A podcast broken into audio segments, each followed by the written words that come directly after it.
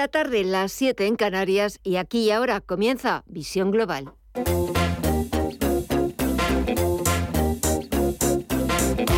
Esto es Visión Global con Gema González.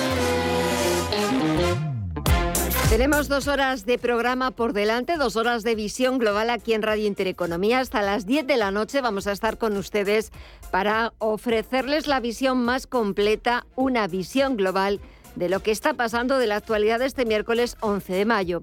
Enseguida ya saben que echamos nuestro primer vistazo, como siempre, es a los mercados, a lo que está pasando al otro lado del Atlántico, pero no solamente les contamos el tiempo real de cómo está la bolsa norteamericana, de cómo están también las principales bolsas europeas, mercado de divisas, de petróleo, materias primas, criptomonedas, sino que buscamos el análisis y, como todos los miércoles, en unos minutos charlaremos con Luis Benguerel de Anattea Gestión. Charlaremos con él de lo que ha dado de sí la sesión de este miércoles, una sesión igual de volátil que las de días anteriores y en la que los inversores estaban muy pendientes del dato macro de la semana, que no era otro más que el IPC de Estados Unidos correspondiente al mes de abril. No ha caído tanto como se esperaba, del 8,1%, pero no ha superado el dato de marzo, cuando alcanzó el 8,5%. Ese, dicen los expertos, podría ser su techo, ese 8,5% en el que repuntaron los precios en Estados Unidos el pasado mes de abril. Es cierto que el dato ha bajado, pero apenas 0,2, ha salido en el 8,3%, hasta el punto de que quizás la Reserva Federal tenga que recurrir a una subida de 75 puntos básicos en su próxima reunión, en lugar de los 50 puntos que ha venido defendiendo su presidente Jerome Powell. Aquí en Europa parece que la presidenta del Banco Central Europeo, Christine Lagarde, ya pone fecha a la primera subida de tipos en la eurozona. Podría llegar, ha dicho, en pocas semanas, después de que el banco finalice con sus programas de compra de deuda, es decir, en la reunión del próximo 21 de julio. Hasta entonces echamos un vistazo en tiempo real al mercado más importante del mundo, a la bolsa norteamericana, donde vemos cómo vuelven a imponerse los números rojos, cómo vuelven a imponerse las ventas y sobre todo en el sector tecnológico, que vuelve a ser una vez más el más castigado, con caídas de más del 2% en el Nasdaq Composite, en los 11.452 puntos, o en el Nasdaq 100, que todavía se mantiene por encima de los 12.000 puntos. El S&P 500 también retrocede un 1,12% en los 3.957 puntos, o el promedio industrial Dow Jones, que baja un 0,7% hasta los 31.936 puntos. En el mercado de la renta fija tenemos también ligeras caídas para el rendimiento del Treasury americano, del bono estadounidense a 10 años, que sigue por debajo del 3%, y lo que sube, pero de forma bastante tímida, es el índice VIX de volatilidad, un 0,33% por encima de los 33 puntos. Así está la cotización de la principal bolsa del mundo, del mercado norteamericano, pero seguimos tomándole el pulso al resto de bolsas. Vamos a empezar por las principales bolsas latinoamericanas. Mirella Calderón, muy buenas tardes. Muy buenas tardes, Gema. Pues empezamos con las bolsas LATAM, que tienen un tono positivo. El Merval de Argentina avanza un 2,18% hasta los 85.502 puntos. El Bovespa en Brasil repunta un 1,1% hasta los 104.247 puntos. El Ipsa chileno, por su parte, en los 4.708, avanza ya un 0,24%, y el IPC mexicano, en los 49.395 puntos, suma un 0,57%. Si miramos al mercado de divisas y materias primas, en estas últimas hoy vemos un tono también muy positivo. Estefanía Muniz, muy buenas tardes. Muy buenas tardes, Mirella. Pues esas subidas abultadas contrastan con las bajadas de ayer en el mercado de las materias primas. El barril de Brent lo vemos subir un 5% en los $107,7, recuperando ese positivismo, ese tono verde. Y el West Texas de referencia en Estados Unidos avanza casi un 6% en los $105,72 el barril. En el caso del oro, también lo vemos mantenerse un 0,73% arriba en los $1.854 la onza. Y quienes no remontan es el mercado de divisas después del dato de IPC estadounidense. El euro se sigue depreciando frente al dólar en los $1,05, y la libra, por su parte, se rebaja un 0,37% en los $1,22. En el mercado de las criptomonedas, ¿cómo lo vemos hoy, Mirellas? Pues seguimos viendo tono tono negativo. El Bitcoin, la principal moneda virtual, se deja un 5,12%, cotiza cerquita del nivel de los $30.000, un poquito por encima. Ethereum en los 2.195, retrocede un 8,5%. El Ripple se deja un 18,28, un 16,4 abajo Cardano, y Solana en los $52,35 se desploma ya un 25,88%. Pues así está la negociación de los principales activos. Dejamos a Wall Street con números rojos, con fuertes caídas de más de 2 puntos porcentuales para el sector tecnológico, y ahora actualizamos toda la información que nos está dejando este miércoles 11 de mayo en los titulares de las 8.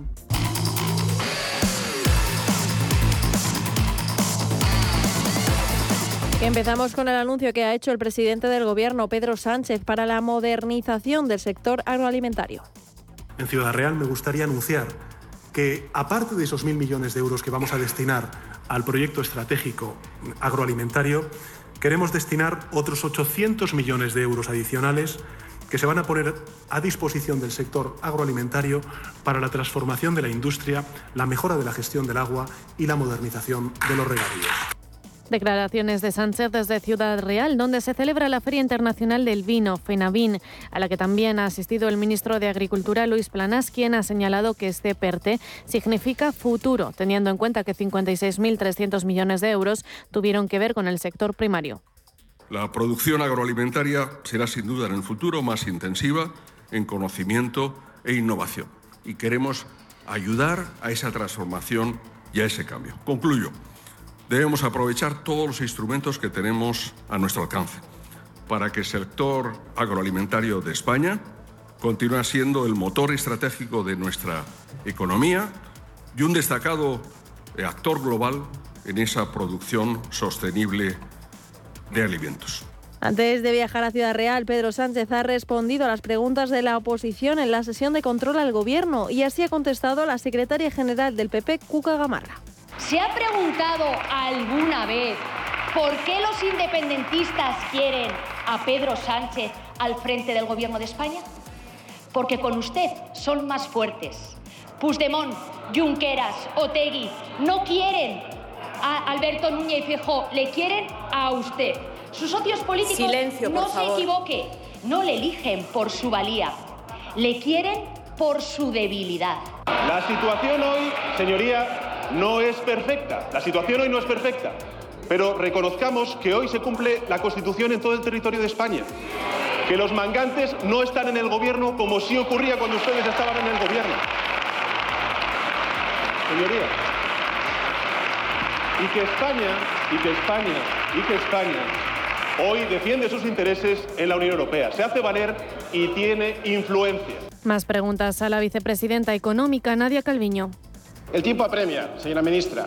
El escenario de tipos bajos y el Banco Central Europeo comprando toda la deuda se agota. Y mientras, usted, en lugar de ser noticia por su capacidad de afrontar la enorme crisis económica que padecen los españoles, es noticia porque no se quiere hacer una foto. Deje de insultar ya la inteligencia de los españoles. Pero yo estoy muy satisfecha de la respuesta que hemos dado desde el Gobierno a la pandemia, y estoy muy satisfecha de la respuesta que estamos dando a la guerra, porque en una situación extraordinaria, muy dura, muy difícil, hemos estado donde tiene que estar el Gobierno, del lado de los ciudadanos, del lado de las empresas, del lado de los más vulnerables de este país. Y de eso, señor Espinosa de los Monteros, siempre me sentiré orgullosa. Mientras, desde la COE, su presidente Antonio Garamendi insiste en que es muy difícil hacer una subida salarial homogénea. Por eso han planteado las pautas de la negociación. Es diferente, dice, hablar del campo que de la industria.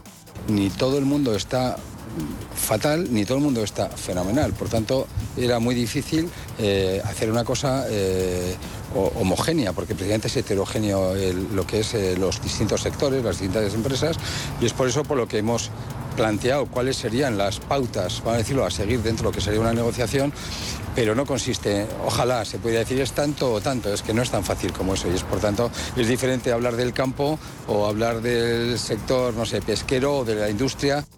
Por otro lado, el Banco de España publica el capítulo 4 de su informe anual, en el que aborda la lucha contra el cambio climático, al que califica como uno de los mayores desafíos a los que se enfrenta nuestra sociedad. Dentro de las medidas que recomienda el organismo, pone el foco en el aumento de impuestos medioambientales. Considera imprescindible potenciar y mejorar el diseño de estos impuestos para avanzar en la lucha contra el calentamiento global. Al mismo tiempo, cree que la recaudación de España está muy por detrás y de forma persistente del resto de países de nuestro entorno, por lo que considera que hay margen para aumentar la carga impositiva. Y en clave internacional, Ucrania advierte de que ya no transportará gas ruso por los territorios ocupados porque las condiciones de la guerra hacen imposible continuar. Mientras, aquí en España, el consejero delegado de Repsol, Josu Imaz, alerta de que la guerra dejará sin gas a Europa este invierno. La Unión Europea depende de 155.000 millones de metros cúbicos de gas que llegan de Rusia y las alternativas no cubren ni la tercera parte de esa demanda. Imaz ve razonable que en un momento como el actual y temporalmente se opte por topar los precios del gas. La vicepresidenta tercera, Teresa Rivera, reitera que el tope al gas se aprobará este viernes.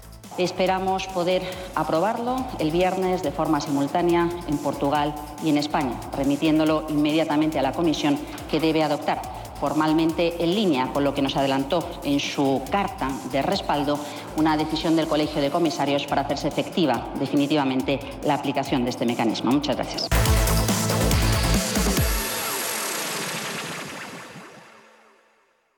Si estás pensando en comprar una casa, entra en cuchabank.es y accede a nuestra oferta hipotecaria. Cuchabank, el banco de tu nueva casa. ¿Estás buscando un broker para operar en el mercado americano? eBroker te ofrece futuros y opciones de CME Group, con tiempo real gratuito, garantías intradía y comisiones muy competitivas. eBroker.es, el broker español especialista en derivados. Producto financiero que no es sencillo y puede ser difícil de comprender. Para los que quieren ser libres. Para los que lo quieren todo y lo quieren ya. Para los que son unos campeones. Para los que creen que esto es cuestión de magia. Para todos, B2B presenta We Will Rock You, el musical producido por la banda Queen que triunfa en Madrid en el Gran Teatro CaixaBank Príncipe Pío. Entradas a la venta en laestacion.com. El análisis del día con visión global.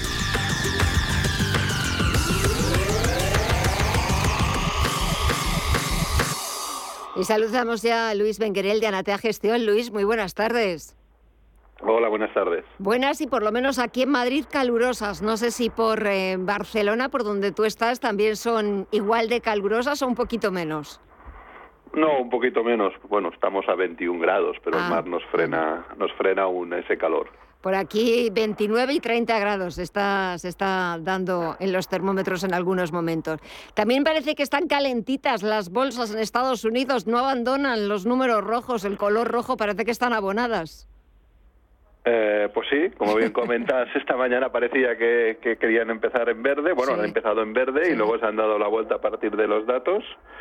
Y ahí están, bajando pues en torno al 1% el S&P y el Dow cercano, y más del 2,5% o casi el 2,5% el Nasdaq. Uh-huh.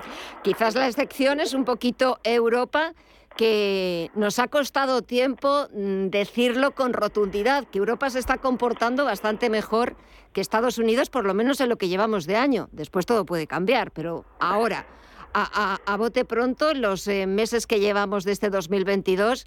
vamos, sin lugar a dudas, Europa mucho mejor que Estados Unidos. ¿Quién lo iba a decir?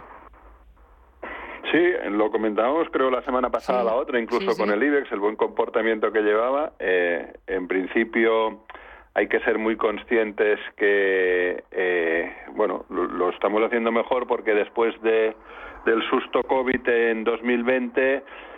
la inyección de dinero en Estados Unidos provocó roturas de máximos y ya lo vimos, y grandes locuras en varios valores y en los índices en general, ¿no? Y aquí pues ni mucho menos, bueno, en el caso del IBEX ni mucho menos se superaron esos máximos que habíamos visto, o en el de dividendos, y en el caso del DAX igual, ¿no? Entonces, un poco por el estilo, pues ahora se está comportando un pelín mejor porque tampoco no se había subido tanto desde el susto del COVID, y tengamos presente que aunque llevan unas buenas caídas o realización de beneficios, si le queremos llamar, al Nasdaq, al S&P y al Dow, aún están lejos de los máximos históricos del 2020 previo al COVID. Por lo tanto, toda esa inyectada que vivimos a partir de la pandemia aún están lejos de esos niveles. Lo cierto es que estos días estamos viendo mucha volatilidad, esa famosa volatilidad que parece que ha llegado para quedarse, porque, como decías, en una misma jornada, en una misma sesión, parece que nos hemos montado en una montaña rusa sin saberlo. De repente subidas, bajadas, como movimientos muy bruscos. Sí, correcto. Normalmente cuando empezamos un mercado bajista tiende a ser este tipo de movimientos, y lo estamos viviendo, y en el intradía también hemos visto movimientos muy bruscos o movimientos de giros rápidos en 24 horas, como pues vimos también la semana pasada a partir de los datos americanos, como aquel día acabó también y luego al día siguiente lo perdió todo y más.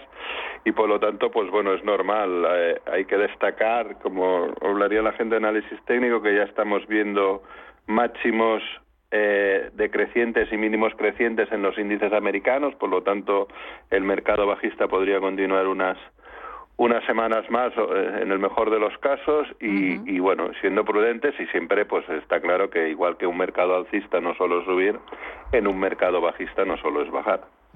La verdad es que hoy los inversores estaban muy pendientes de ese dato de inflación en Estados Unidos, que ha bajado un poquito respecto a marzo, pero sigue por encima del 8%, tasas demasiado altas para la economía estadounidense. Y mientras aquí en Europa ya sí que parece que se va definiendo un poquito más Christine Lagarde, y ya poniendo fecha a esa primera subida de tipos aquí en la eurozona. Julio, vamos tarde ya. Sí, correcto. Además, hay que tener en cuenta que el único objetivo, así como la FED tiene varios objetivos, el único objetivo que está pactado para el Banco Central es la inflación, y hace tiempo que está descontrolada. Y bueno, estas últimas semanas, y hoy mismo, hemos vuelto a ver a los alemanes, en este caso al presidente del Bundesbank, presionando con el tema de los tipos de interés en Europa para mirar de controlar la inflación.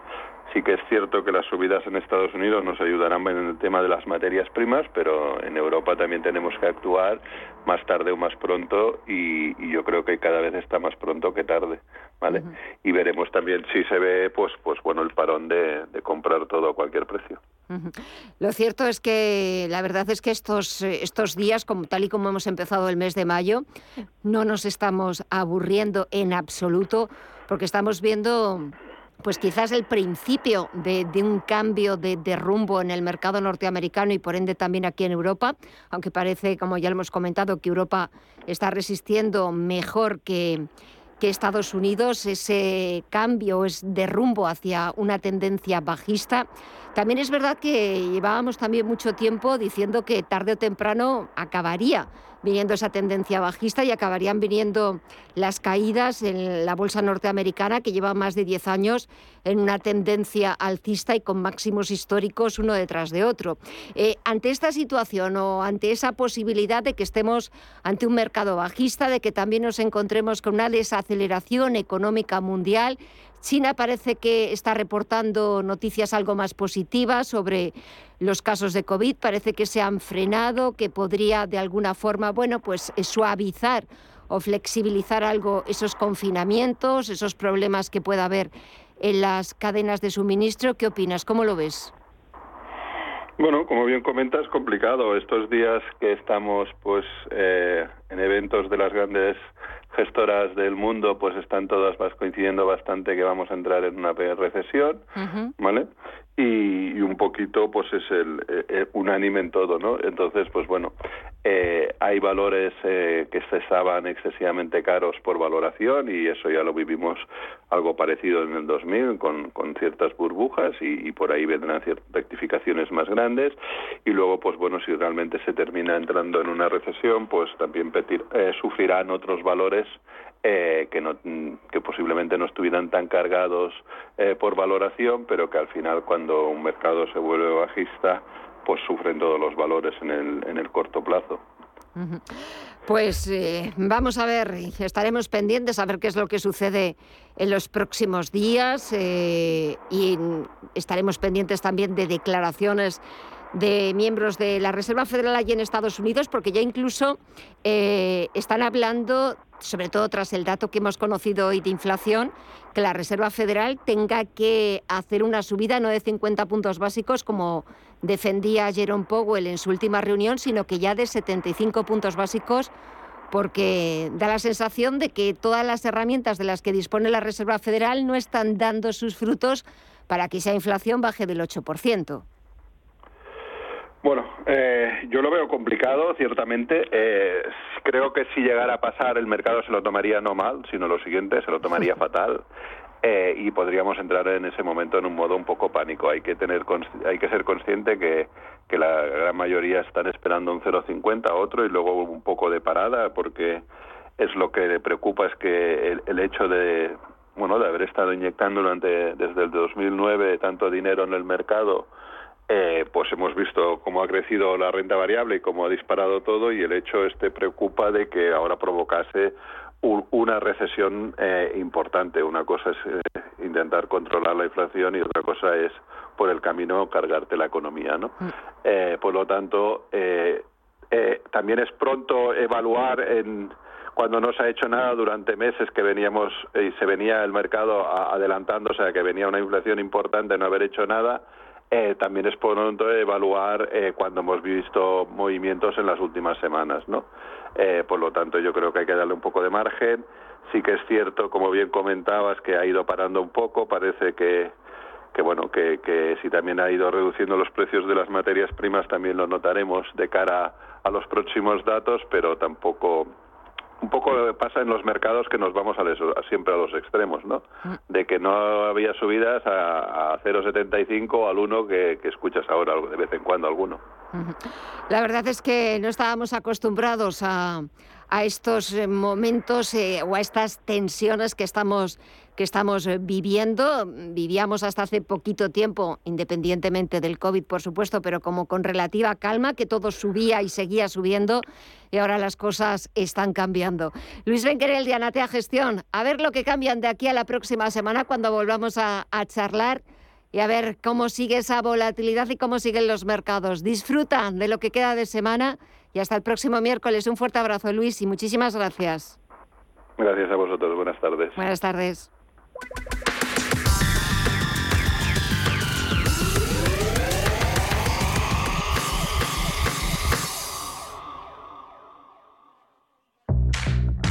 En Fellow Funders tenemos las mejores series.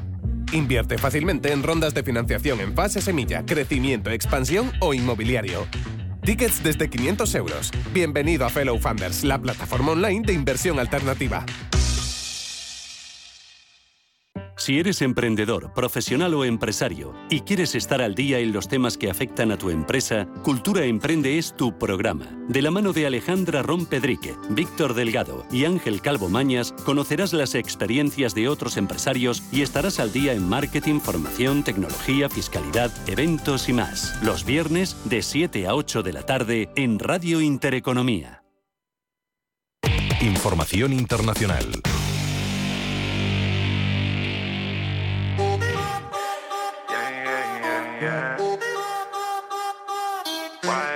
El primer ministro italiano, Mario Draghi, se encuentra de visita en Estados Unidos, donde se ha reunido con el presidente de la Casa Blanca, Joe Biden. El primer encuentro de ambos desde que el italiano formó su gobierno. La conversación ha estado dominada por la guerra en Ucrania y sus consecuencias económicas. Italia es uno de los mayores países que dependen del gas ruso. En concreto, importa un 45%. Son de acuerdo con ley. No, Germania e Italia están financiando. Hace unas semanas, el primer ministro Mario Draghi dijo en rueda de prensa que está financiando la guerra si se sigue importando el gas ruso, y para eso, dice, necesitamos un techo en el precio de la energía. L'importante era riuscire ad avere un risultato di questa discussione. El poder de mercado que la Unión Europea tiene sobre Moscú es un arma y tenemos que poner un techo en el precio del gas. Por esta razón, Italia se está moviendo rápidamente en África para conseguir acuerdos que sustituyan su dependencia rusa. Argelia, Egipto, Angola y República del Congo han sido los países a los que han acudido. En el caso del Congo, a partir de 2023, Italia recibirá otros 3 millones de toneladas al año de gas natural licuado. El suministro argelino a Italia asegura otros 9.000 metros cúbicos entre 2023 y 2024. Y la empresa energética italiana, Eni, ha suscrito con Egipto 3.000 millones de metros cúbicos de gas natural licuado.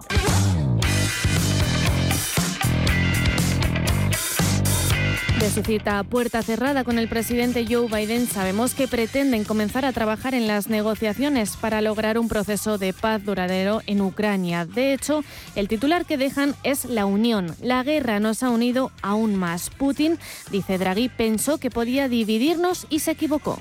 Prendere delle decisioni. Draghi ha contado a los medios en rueda de prensa los detalles más significativos de la reunión. La reunión salió muy bien, dice. Biden apreció a Italia como un socio fuerte y le agradecí su papel de liderazgo en esta crisis y la gran colaboración que ha sido con todos los aliados. Sobre poner un tope al precio del gas, Draghi ha asegurado que la idea ha sido bien recibida, incluso si la administración estadounidense está pensando más en el tope del precio del petróleo que en el tope del precio del gas. He recordado al presidente Biden un tema que... Respecto al gas, el primer ministro italiano ha prometido que se retomarán las conversaciones a continuar en la cumbre del G7 en Alemania y en la de la OTAN de Madrid, ambas en junio, ya que se trata de un punto crítico para Italia. Draghi no se irá de Estados Unidos sin hablar con la presidenta de la Cámara de Representantes, Nancy Pelosi, en el Capitolio.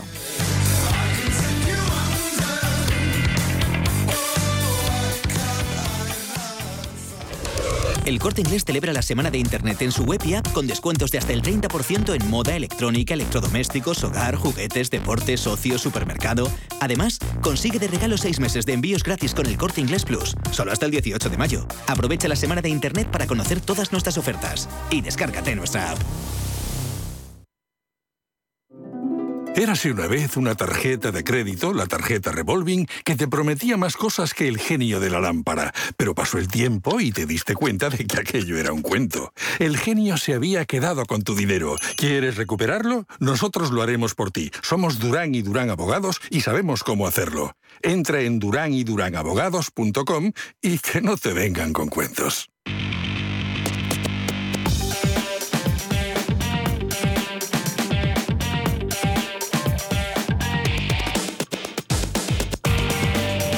Y ahora vamos a echar un vistazo a las portadas de los principales diarios internacionales cuando pasan 27 minutos de las 8 de la tarde. En el Reino Unido, The Times vuelve a sacar a colación el acuerdo del Brexit sobre Irlanda del Norte. Esta vez es el presidente de Estados Unidos, Joe Biden, quien insta al primer ministro británico Boris Johnson a que no rompa el protocolo y continúen las negociaciones.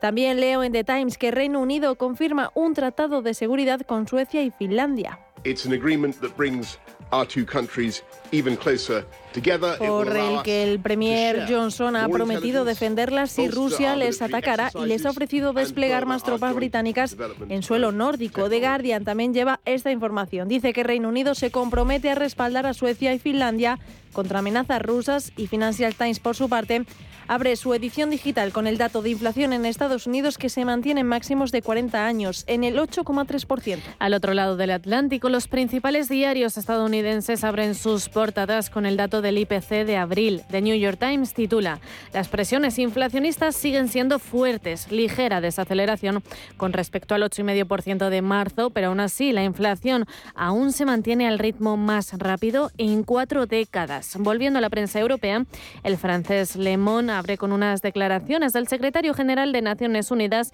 Antonio Guterres. Considera importante mantener el contacto con Moscú para salvar vidas en Ucrania y preparar la paz, aunque por el momento no se avecine una solución pacífica del conflicto. Sobre la COVID, creo que la mascarilla dejará de ser obligatoria en el transporte público a partir del lunes. Le Figaro abre con esta noticia que ha anunciado el ministro de Sanidad, Olivier Véran. y a partir de lundi 16 mai, le port du masque ne sera plus obligatoire dans l'ensemble. Dejará de ser obligatoria también en el tren, el avión y los taxis. El ministro considera que esta restricción ya no es adecuada a medida que mejora la situación sanitaria en el país. Y Les Echos nos cuenta que Air France ha presentado un nuevo modelo de asientos en la categoría business equipados con una puerta corredera. Esta es la última etapa de un proyecto de renovación de la aerolínea que se inició en 2014 y que se había demorado mucho. En Alemania, el Frankfurter Allgemeine detalla el primer paquete de ayuda del gobierno germano para hacer frente al repunte de los precios de la energía. En la prensa latinoamericana, el Clarín argentino sigue con la polémica dentro del gabinete entre el presidente Alberto Fernández y la vicepresidenta Cristina Kirchner a costa de la subida de tarifas. Dice el presidente que es una decisión política y respalda a su ministro de Economía, Martín Guzmán. En México, el Universal cuenta que el presidente de Bolivia está de acuerdo con su homólogo mexicano de no asistir a la cumbre de las Américas si Estados Unidos persiste en su decisión de excluir a naciones como Cuba, Venezuela y Nicaragua. No estamos para confrontación, estamos para hermanarnos, para unirnos, y aunque tengamos diferencias, las podemos resolver, cuando menos escuchándonos, dialogándonos, pero no excluyendo a nadie. Además, nadie tiene el derecho de excluir. Que nadie excluya a nadie. Y terminamos con el brasileño Globo, que se pregunta quién es Adolfo Sachs Sida, el nuevo ministro de Minas y Energía de Bolsonaro.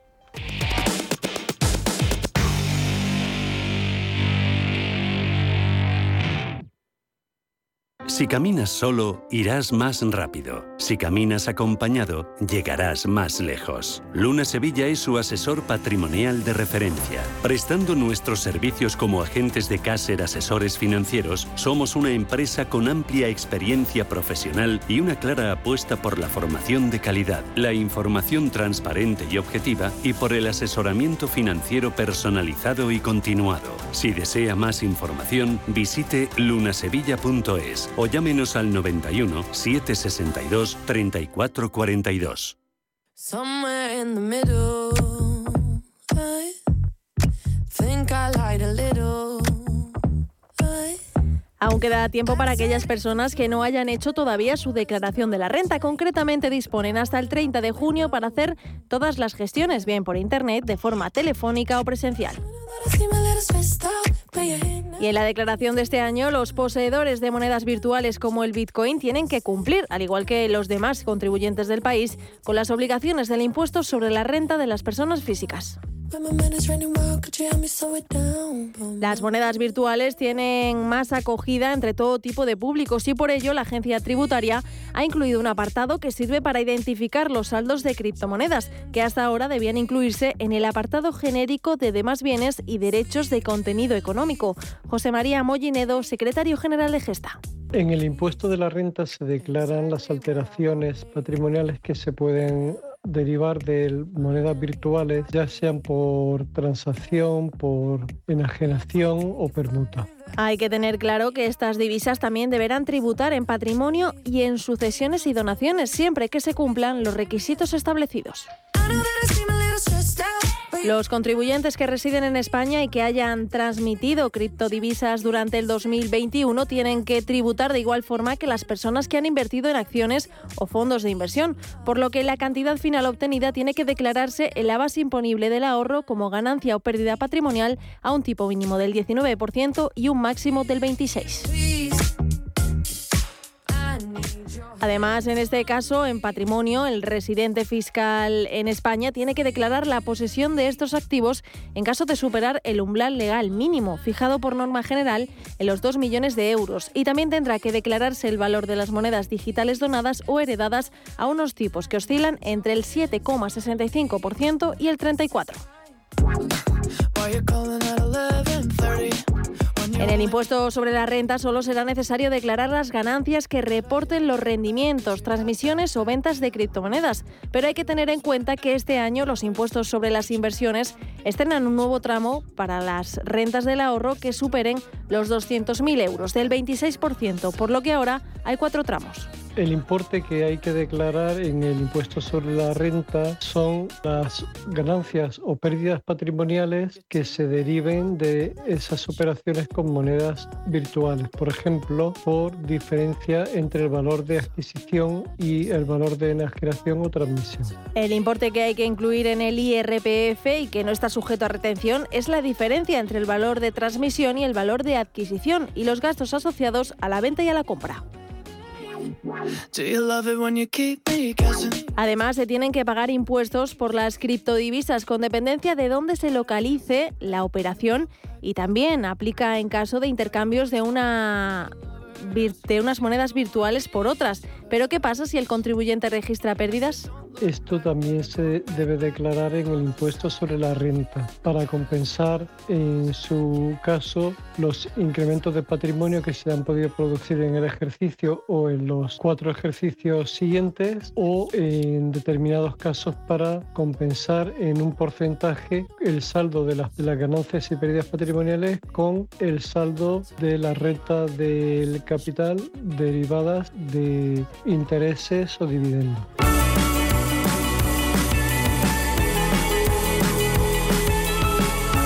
Por otro lado, los rendimientos obtenidos por la venta o transmisión de criptomonedas no son los únicos que deben declararse, y es que hay actividades como el staking o el farming que también los generan y están sujetas a la declaración. José María Mollinedo de Gesta. Por staking se entiende aquella operación en la cual una persona presta sus monedas virtuales o las bloquea a cambio de una rentabilidad que suele abonarse con propias monedas virtuales. Por yield farming se conoce una actividad parecida al staking, solo que la diferencia es que esa liquidez se ofrece a diferentes pools, pero también a cambio de un rendimiento.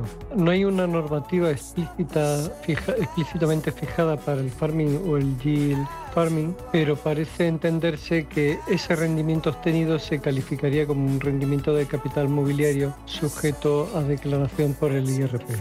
Y también se añade la propia minería, ya que a través de ella se realiza una actividad económica, por lo que las personas que lo lleven a cabo tendrán que darse de alta como empresarios y declarar las ganancias como rendimientos de actividades económicas. Las criptomonedas han llegado y están presentes en nuestras vidas. Por ello, la Agencia Tributaria ha potenciado este año las herramientas informáticas necesarias para facilitar las actuaciones de control de las transacciones con monedas virtuales, de manera que la información de la que dispondrá el fisco en relación con los criptoactivos seguirá en aumento. Por lo que si eres de las personas que tiene criptomonedas y no sabe cómo hacerlo, lo mejor es asesorarte con los expertos para hacer sin errores tu declaración de la renta.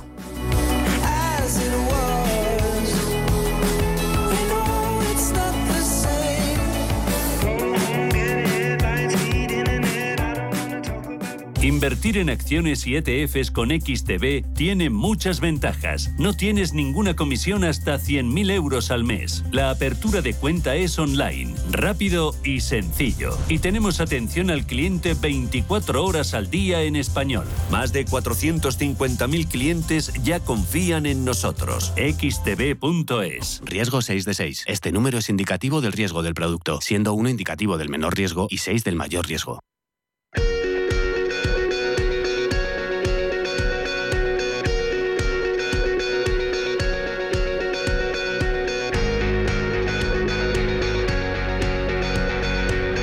Esto es Visión Global, con Gema González.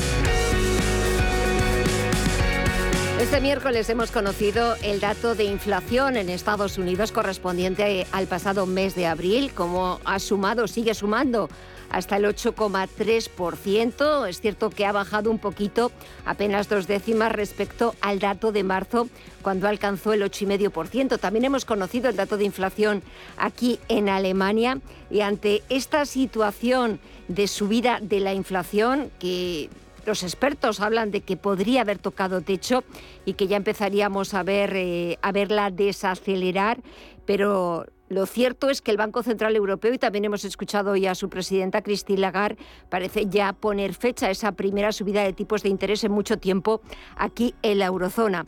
Una subida de tipos que conllevará un incremento del Euribor, con el consiguiente incremento de las cuotas hipotecarias de millones de personas que tienen sus hipotecas referenciadas a este tipo de interés variable. Surgen muchas preguntas, sobre todo muchos de ustedes que nos estén escuchando y que tengan sus hipotecas referenciadas al Euribor ante esa próxima subida de tipos aquí en el Banco Central Europeo, y ya lo estamos viendo también en las subidas que está registrando el Euribor, ese indicador al que están referenciadas la mayoría de las hipotecas, porque muchas de las preguntas que nos hacemos es ¿hasta dónde va a seguir subiendo el Euribor? Y también cómo podemos hacerle frente o qué es lo que podemos hacer como consumidores para intentar de alguna manera afrontar esas futuras subidas. Para ello hemos invitado esta tarde a Edgar Javier Sainz Aznar, es profesor de Derecho Mercantil en la Universidad Internacional de Valencia y asociado en Andersen. Edgar, muy buenas tardes. ¿Qué tal? Buenas tardes. Encantado. Igualmente, esa pregunta que nos hacemos casi todos, ¿hasta dónde va a subir el Euribor? Bueno, desde mi perfil, la subida del Euribor es un poco una incertidumbre, ¿no? Porque el Euribor al final suele ir de la mano de la subida de los tipos de interés. Siempre ha habido cierta correlación entre los tipos de interés del Banco Central Europeo, que sabemos que es el coste por el cual el Banco Central Europeo presta dinero a los bancos, y a su vez el Euribor, que es el índice que marca el precio por el cual se prestan dinero entre ellos los bancos. No se sabe, ¿no? Lo que se sabe es que va a subir. La pregunta es hasta cuándo no se sabe, ¿no? Pues sí que es verdad que si se sube mucho los tipos de interés, ya se está hablando de una recesión, ¿no? Uh-huh. Entonces, bueno, entraremos un momento en esta inflación. No se sabe. Es uh-huh. alguna incertidumbre y bueno, habrá que estar allá.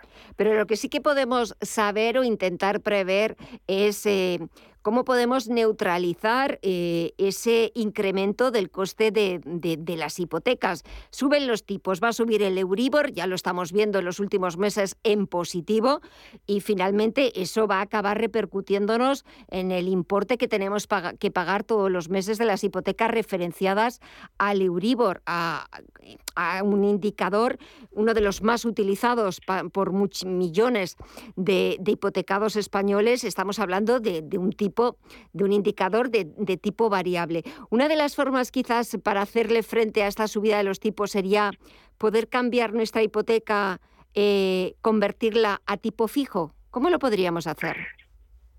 Claro, eso sería, cualquier consumidor lo que debería estar pensando ahora es cómo conseguir una estabilidad, ¿no? Es decir, cómo que no me impacte este incremento o el no saber hasta dónde puede llegar y, por lo tanto, hasta dónde voy a poder pagar, pues implica necesariamente por pasar a un tipo fijo.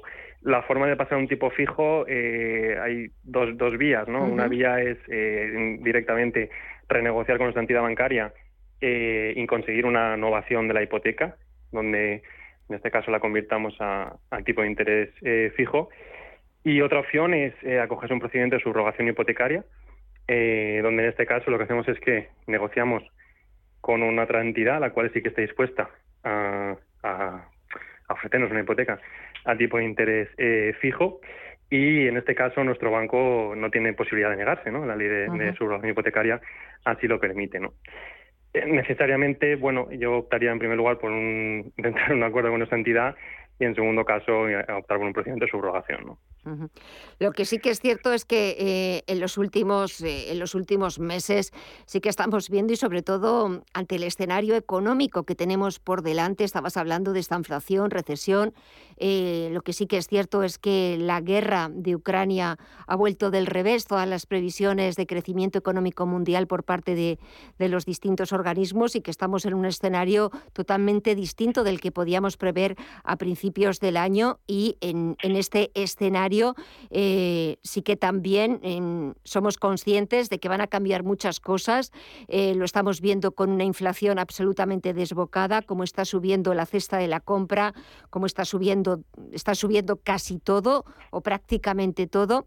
También el Euribor lleva semanas subiendo, ha dejado atrás las tasas negativas. Vamos a tener que empezar a acostumbrarnos a que el precio del dinero empiece a costar a los bancos y, por ende, también, claro, a los consumidores. Así es. Yo creo que estamos en un momento de total incertidumbre, ¿no? En tanto, incluso para las entidades bancarias como para, evidentemente, los consumidores, que tienen mucha menos información. Pero quizá este momento de incertidumbre sea el mejor momento para intentar convertir nuestra hipoteca a tipo de interés fijo, porque los bancos, una manera de asegurarse la rentabilidad de los ingresos es precisamente esta conversión. Nos consta que ya están incrementándose los tipos de interés fijo, por lo tanto, cualquier conversión a tipo de interés fijo va a suponer un sobrecoste respecto a lo que estamos pagando ahora. Eso yo creo que es así, pero lo que nos va a dar es certidumbre de lo que pagaremos en el futuro, ¿no? Entonces, bueno, es una decisión que deberían de plantearse aquellas personas que les preocupe este tema. Sobre todo porque hablabas de que al reconvertir nuestra hipoteca a tipo fijo, dejar un poquito el Euribor al margen, es bueno pues conseguir cierta estabilidad, cierta certidumbre, porque, pues como decíamos, en el escenario en el que nos encontramos es un escenario que va abocado, lo queramos o no, a subidas de tipos de interés. Ya lo estamos viendo en Estados Unidos, en el Reino Unido, aquí en Europa, tarde o temprano también va a suceder. Ya lo ha dicho hoy la presidenta del Banco Central Europeo, así que en julio, en principio, va a haber la primera subida de tipos aquí en Europa en mucho tiempo, y quizás es verdad que la diferencia es notable respecto a una hipoteca tipo variable que a tipo fijo, pero quizás, Edgar, a la larga nos compense. Hay que echar cuentas, echar números, pero sobre todo lo importante es la estabilidad, ¿verdad? No llevarnos sustos. Así es. Yo creo que depende un poco también del perfil del cliente, ¿no? Hay clientes que, bueno, pues tienen más aversión al riesgo, por lo menos. Pero sí que es verdad que para la mayoría de clientes, pues una cierta estabilidad. Porque hace un año, es decir, se había una previsión de tipos negativos de 10 años y ya estamos, y en cosa de un año ha cambiado, ¿no? No sabemos si esto va a implicar que vamos a tener tasas de tipo de interés como tuvimos en el año 2009, pero, y por lo tanto, cualquier hipoteca tipo fijo ahora sería muchísimo mejor. Pero bueno, sí que es verdad que va a dar mucha más estabilidad y mucha más tranquilidad. Incluso en hasta las propias entidades, ¿no? Habría que valorarlo también. Pues lo importante es informarse, lo importante es, renegociar con la entidad financiera con la que se tenga contratada la hipoteca, para intentar llegar a un acuerdo, si no, pues buscar otras alternativas en el mercado y sobre todo, echar números, cada uno echar sus propias cuentas y ver un poco lo que más puede compensarnos, sobre todo para conseguir, esa estabilidad y no llevarnos sustos y sobre todo sustos que afecten a nuestro bolsillo, a nuestra cartera. Edgar Javier Sainz Aznar, dime, perdona.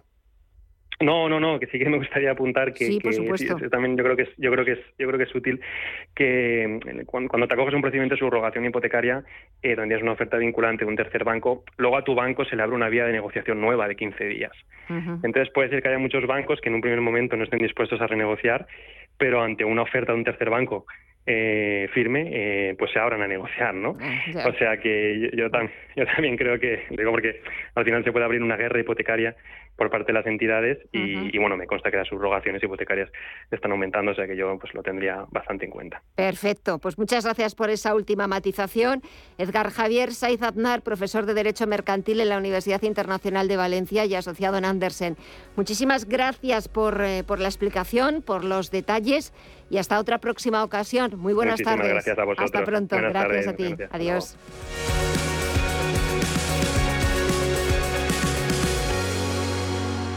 Adiós. Los viernes a las 10 de la noche tienes una cita con otro gato, el Gato Gourmet. Andrés Sánchez Magro presenta una guía semanal gastronómica, enológica, de restaurantes, literaria, musical, con todos aquellos ingredientes necesarios para cocinar la buena vida. El Gato Gourmet, los viernes a las 10 de la noche aquí, en Radio Intereconomía.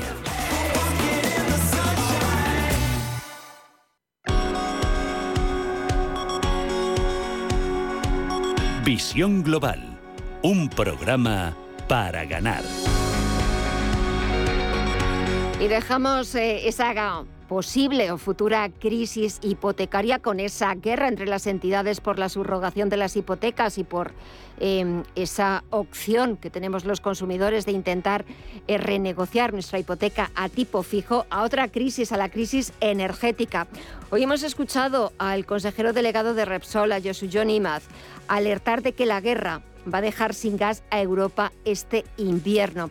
Vamos a hablar de esa crisis energética en Europa, también de la enorme dependencia exterior de España, del suministro de gas, y lo vamos a hacer con Recaredo del Potro, es colaborador del Comité de Energía del Instituto de Ingeniería de España. Muy buenas tardes.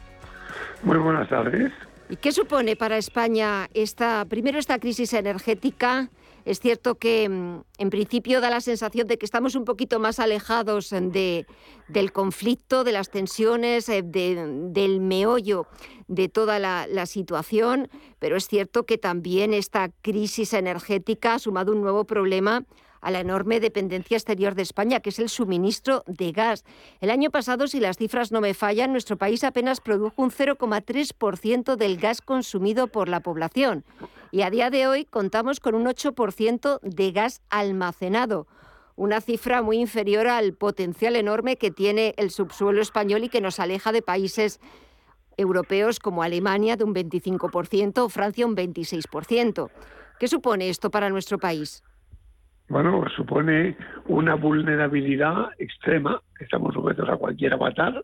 Cuando teníamos un almacén que se ha demostrado después de los años que funciona perfectamente y sin ningún riesgo, capaz de proporcionar más de una cuarta parte del consumo nacional durante más de 2 meses. El único almacén de verdad con capacidad y con caudal necesario. Y ahí está muerto de la risa.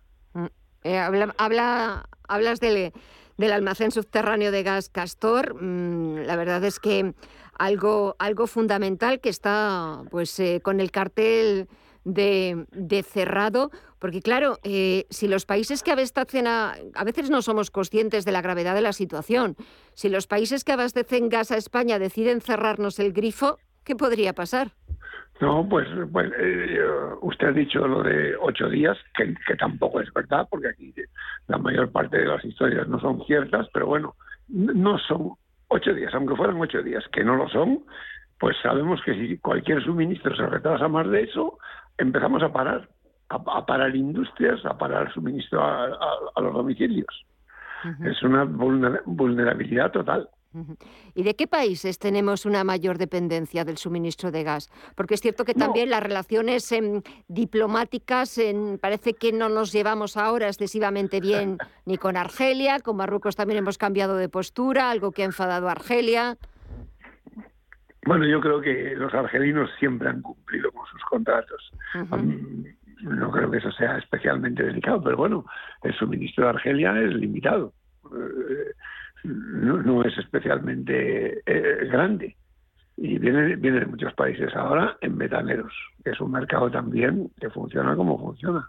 Cuando hay mucha demanda, funciona como funciona. Uh-huh.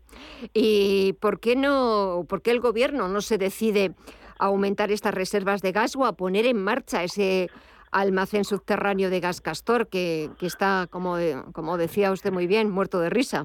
Bueno, mire, ha habido un Real Decreto ordenando el desmantelamiento de Castor hace ya unos cuantos años, sí, basado en que disminuía el consumo de gas y no hacía falta, por un lado, y segundo, que el informe mal llamado del MIT decía que era un riesgo. El informe del MIT es un fraude total, está mal de la primera a la última hoja.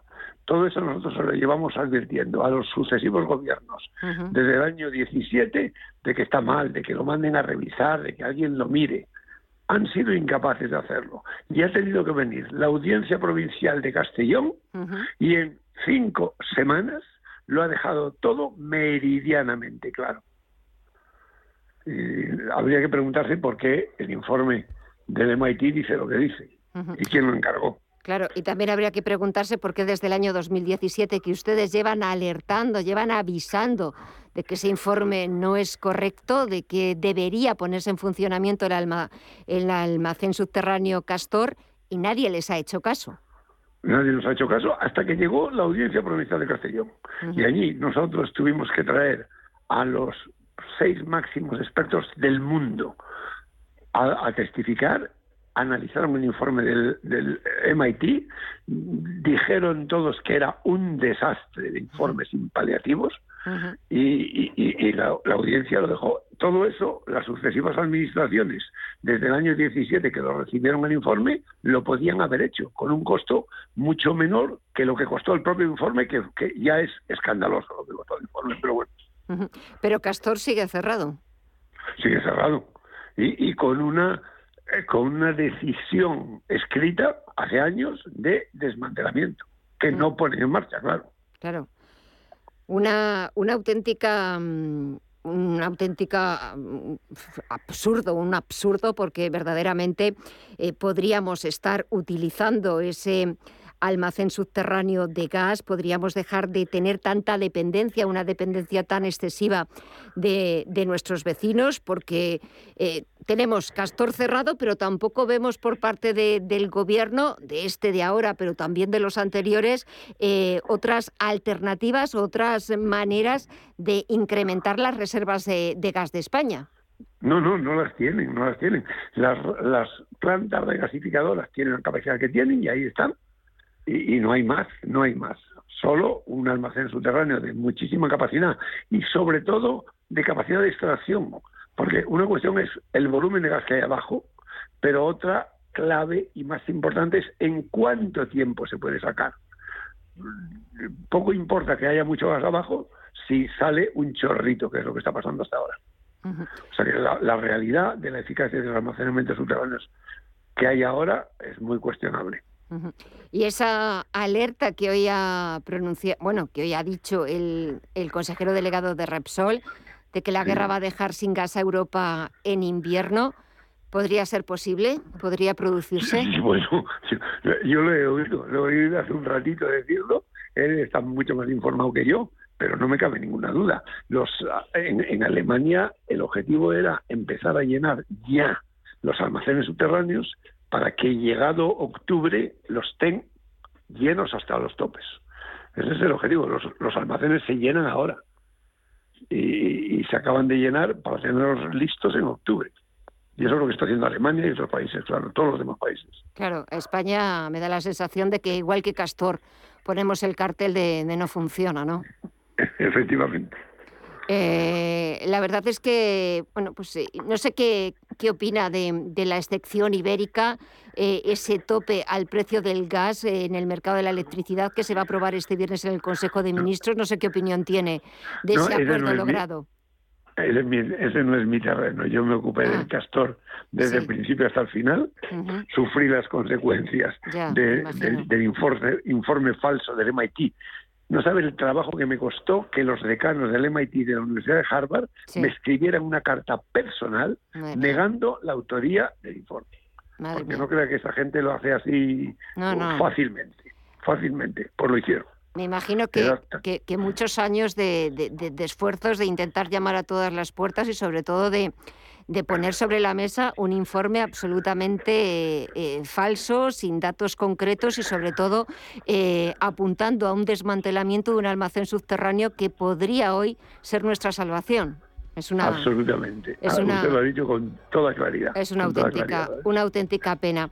Recaredo del Potro, colaborador del Comité de Energía del Instituto de Ingeniería de España. Muchísimas gracias por habernos atendido esta tarde, por sobre todo haber devuelto un poco la actualidad de ese almacén que tenemos ahí muerto de risa por culpa de los que nos gobiernan ahora, de los que nos gobernaron desde el año 2017, y al final acabamos perdiendo todo, porque esto no es una historia de unos que ganan y otros que pierden, perdemos todos.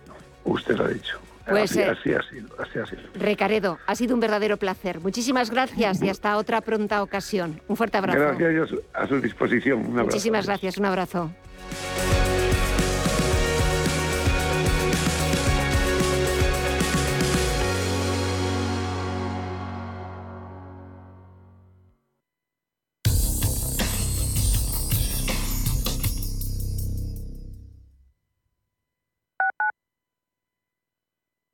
Radio Intereconomía es la mejor plataforma para dar a conocer, relanzar y poner voz a su empresa. Nuestro equipo comercial le asesora para conseguir sus objetivos. Contacte con nosotros en el 91 999 21 21 o escribiendo a comercial@intereconomia.com. Radio Intereconomía, la radio de las empresas.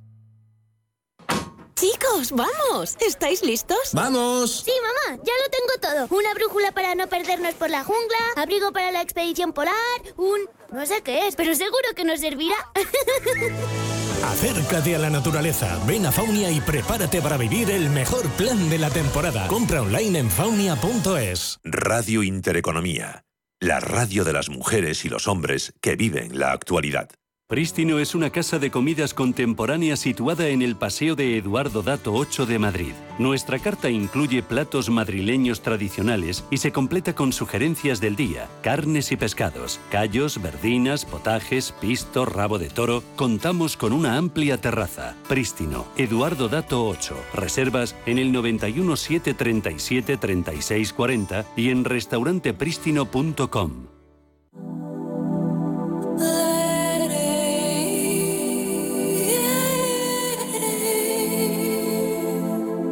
Ruta 42, los domingos a las 4 de la tarde en Radio Intereconomía. Un viaje infinito por las grandes músicas. Ruta 42, un programa de Joaquín Martín.